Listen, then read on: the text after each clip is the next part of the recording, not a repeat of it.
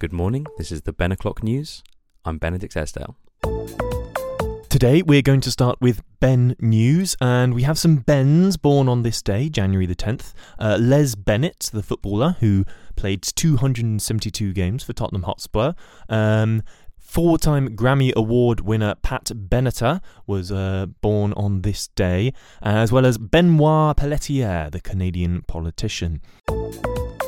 Today we have three deaths in our Pope section. In 314, uh, the year 314 AD, uh, Miltiades, the Pope, died. Um, Agatho, the Pope, died in 681.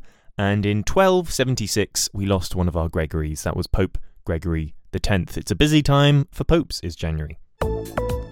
Now, on to our emails. We have an email. It reads Hi, news team, long time listener, first time emailer. Always great to have a new emailer. Uh, this emailer says, I have some breaking news to report. My flatmate ate a takeaway pizza and is now feeling so unwell. And that's in quotes. Uh, I will send updates as they come in. That's excellent news. Uh, looking forward to hearing more about that. I'm guessing this was um, in the evening rather than a early morning pizza. Uh, they go on. Uh, I would also like to make a formal complaint for an obscenity uttered by your Cali correspondent, Mr. Goldstein. Oh, interesting. Uh, I don't feel that the phrase roadie fucking has any place in reputable news journalism.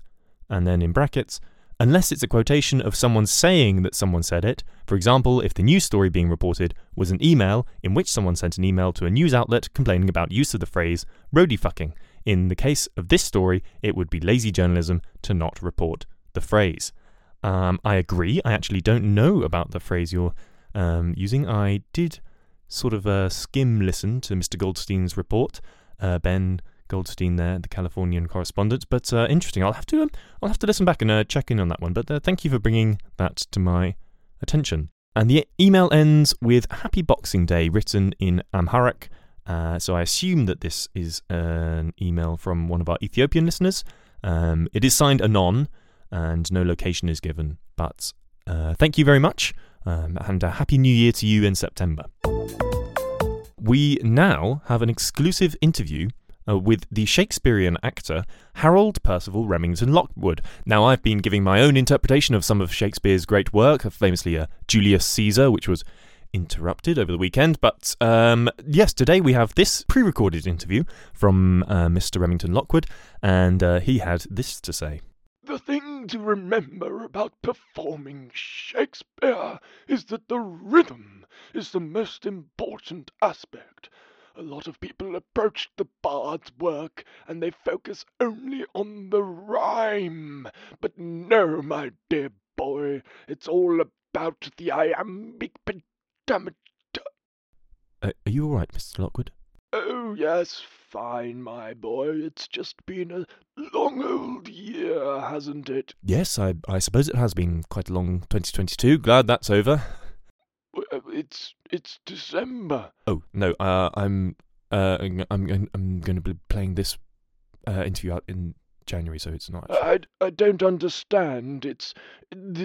You mean we're not live right now? No, no. This is a, a pre-recorded interview. Did did I not make that clear before we? Go? Oh no! Fascinating. Pre-recorded, is it? Yes. Okay. Oh, does that mean I can say whatever the bloody hell I like? Uh, yes, yes. I suppose it does. Uh, we're not live, so we're not restricted by the uh, regulations of live radio. Fuck. Excuse me. I said fuck. Yes, yes, you did. Uh, and, um, do you mind me asking why you said that? Well, I could, couldn't I? Yes, and you did. Did I ruin it? No, not at all, Mr. Lockwood. Thank you for your time. And that was my interview uh, with Harold Percival Remington Lockwood, the actor, the RSC, very famously, his performance of um, King Lear was, was heralded as one of the greatest live performances from an alcoholic. I truly don't know how he managed to remember all of those words. That's all from me. Thank you for tuning into the Ben O'Clock News. I've been Benedict Esdale. Goodbye.